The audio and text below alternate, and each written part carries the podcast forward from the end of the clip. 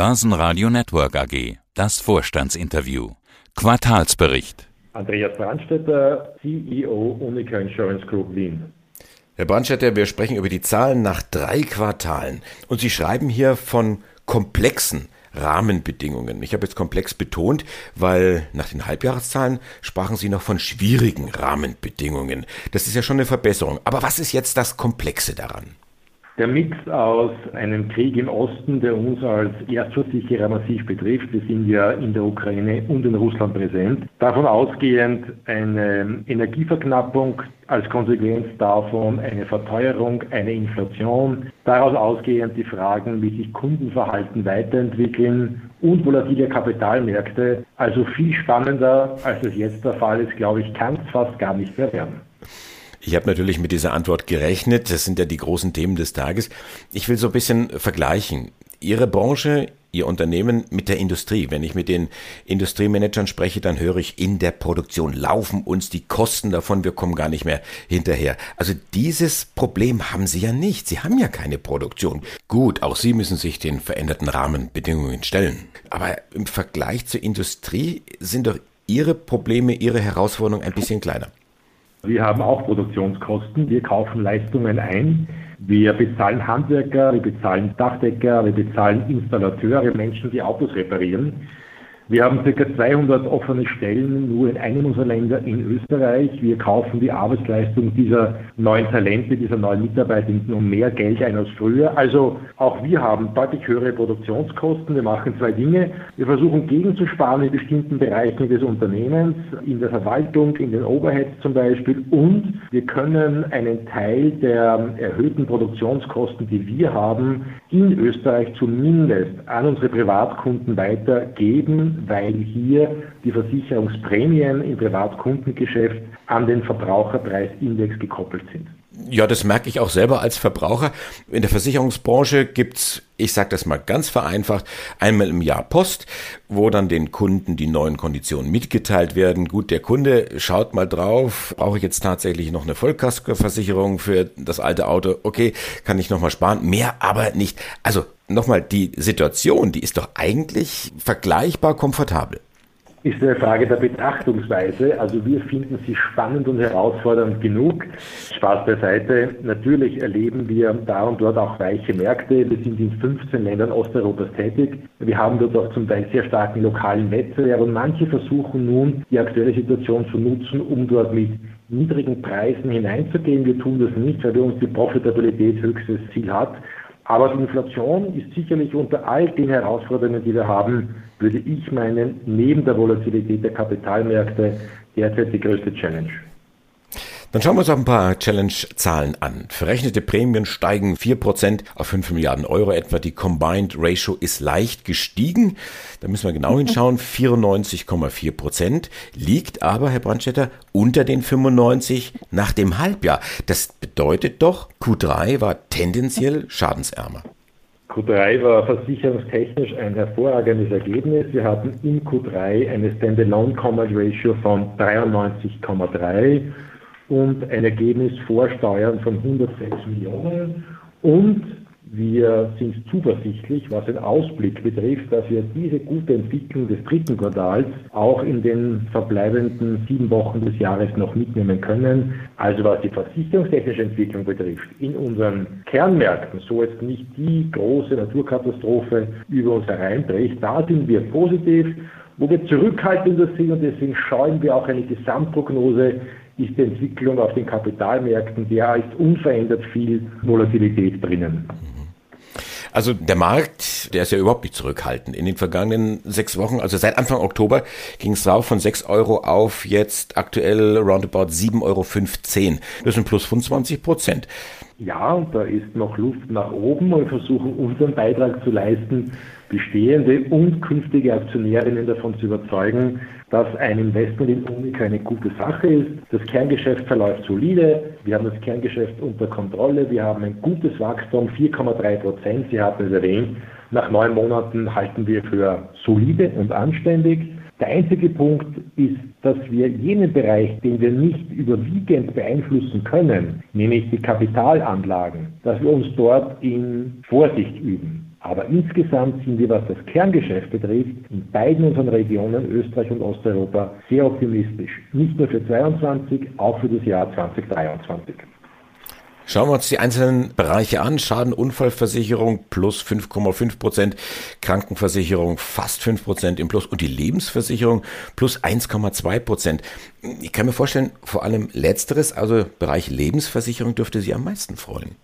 Das ist richtig. Wir merken hier eine durchaus erfreuliche Entwicklung. Sie wissen ja, das war ein Bereich, der im Laufe der letzten zehn Jahre in der gesamten Branche in Europa ziemlich unter Druck stand im Bereich gerade auch des Wachstums. Wir hatten niedrige Zinsen, die Attraktivität wurde vielerorts in Frage gestellt. Ja, es gab sogar immer wieder Spekulationen, macht es denn Sinn für den Markt überhaupt jährige Produkte anzubieten. Wir sind sehr froh, sowohl biometrische Produkte immer angeboten zu haben, als auch fondgebundene Produkte, Einmalzahlungen. Und jetzt merken wir interessanterweise, ja nicht die boomende, aber trotzdem eine stabile, konstante Nachfrage. Interessanterweise allerdings besonders stark in einem benachbarten Geschäftssegment, nämlich im Bereich der Gesundheitsvorsorge. Also hier merken wir eine überdurchschnittlich hohe, nämlich konstant überdurchschnittlich hohe Kundennachfrage, vor allem im Heimatmarkt Österreich. Zinsen werden weiter steigen. Wir wissen nicht, wo sie dann am Ende des Tages rauskommen. Es gibt so Prognosen in der Eurozone um die drei Prozent, die Amerikaner ja vielleicht so fünf Prozent. Ist das etwas, was auch dem Thema Lebensversicherung wieder noch mehr Leben einzuhauchen?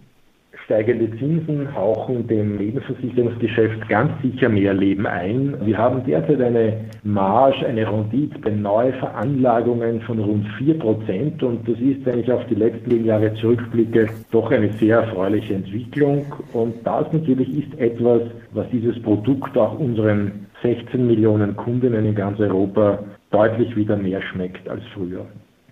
Was Ihnen vielleicht nicht so sehr schmeckt, das sind gestiegene Abschlusskosten, weil das, so sagen Sie, ist der Grund dafür, dass das versicherungstechnische Ergebnis jetzt auf äh, neun Monatssicht rückläufig ist um 12 Prozent. Was bedeutet das jetzt genau, diese Abschlusskosten? Das bedeutet in vielen Bereichen, dass wir Geschäftssegmente, die für uns einfach interessanter, lukrativer und vielversprechender sind, besser incentivieren in der Kooperation mit unseren Vertriebspartnern eine Sparte sticht besonders hervor im Bereich Haushalt in Osteuropa. Sie erinnern sich vielleicht, in Osteuropa ist das große dominierende Segment in der Versicherungswirtschaft die Versicherung von Autos, von Motorrädern sprich von Mobilität, sowohl bei der Haftpflicht als auch bei der Kaskoversicherung. Und äh, das ist an sich ein eher schadensträchtiges und oft sogar defizitäres Geschäft. Wir haben uns in diesem Geschäftssegment in Osteuropa sehr defensiv verhalten, nicht nur 2022, sondern generell im Laufe der letzten Jahre und haben versucht, gerade in urbanen Bereichen viel stärker in den Bereich von Wohnungen, Versicherungen von Wohnungen, von Häusern, also Hausrat hineinzugehen Dort haben wir auch eine höhere technische Profitabilität. Der Preis, den wir bezahlen, ist höhere Provisionen für unsere Vermittler, aber insgesamt ist das für unser Geschäft deutlich attraktiver. Das Thema Abschreibungen hatten wir im Jahr schon des Öfteren diskutiert, adressiert. Auch Eingang dieses Interviews hatten Sie darauf sich bezogen. Das ganze Thema reduziert das Kapitalanlageergebnis jetzt um 12 Prozent auf drei Quartalsicht. Also das Thema Russland, das zieht sich durchs ganze Jahr, das werden wir nicht los. Aber das Ergebnis je Aktie, das liegt bei 79 Euro Cent und das sind zwei Cent mehr als im vergangenen Jahr. Wie das? Das ist, weil der Nettoertrag deutlich besser geworden ist, was uns sehr freut. Sie hatten auch angesprochen, die Abschreibungen, richtig, das werden wir wohl nicht mehr los. Wir hatten per Jahresmitte Belastungen von 128 Millionen Impairments auf russische Bonds. Ein Teil davon kam aufgrund der Entwicklung wieder zurück sozusagen, rund 20, 23 Millionen Euro aber insgesamt netto doch eine sehr hohe Belastung aus Impairments, die mit dem Thema Russland zu tun haben. Insgesamt aber konnten wir einen Teil davon trotzdem kompensieren, eben weil einerseits das versicherungstechnische Kerngeschäft, wie ich bereits erwähnt hatte, sich als sehr resilient und stabil und robust erwiesen hat und weil zweitens die restliche Kapitalveranlagung, die Performance sehr erfreulich war. Und das sind auch die beiden Parameter, die uns für die verbleibenden Wochen des Jahres sehr positiv stimmen.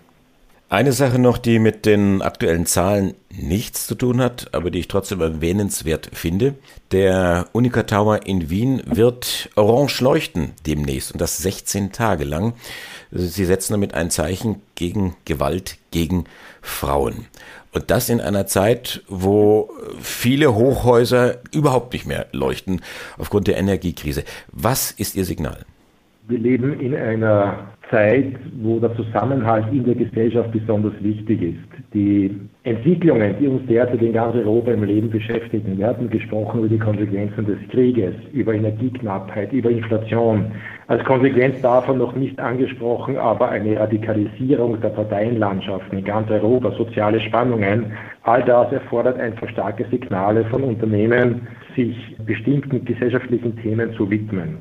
Unser Turm hier in Wien ist ein Landmark. Wir haben etwa im November des Jahres 1938 gedacht, wieder als hier am Standort unserer Firma einige hundert Menschen unmittelbar oder dann darauffolgend äh, in den frühen 40er Jahren ihr Leben lassen mussten, weil sie bei jüdischer Provenienz deportiert wurden und in diversen Konzentrationslagern unter dem NS-Regime getötet wurden. Und da setzen wir genauso ein klares Zeichen wie für andere Themen, die uns massiv beschäftigen, ob es der Klimawandel ist äh, oder was auch immer.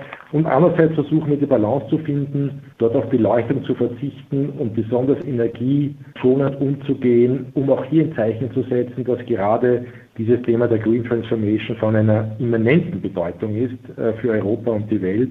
Da übrigens nur ein Gedanke, haben wir das Gefühl, dass dieses Thema leider Gottes derzeit etwas in den Hintergrund getreten ist. Wir halten das für wahnsinnig schade, weil wir der Meinung sind, was die Klimatransformation betrifft, ist es nicht 5 vor 12, sondern 1 vor 12. Und hier leben wir auf einer brennenden Plattform.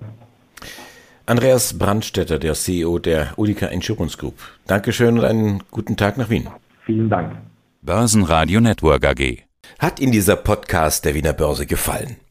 Dann lassen Sie es uns doch wissen und bewerten Sie unseren Podcast mit vollen fünf Sternen. Vielen Dank und bis zum nächsten Podcast. Alles rund um Börse.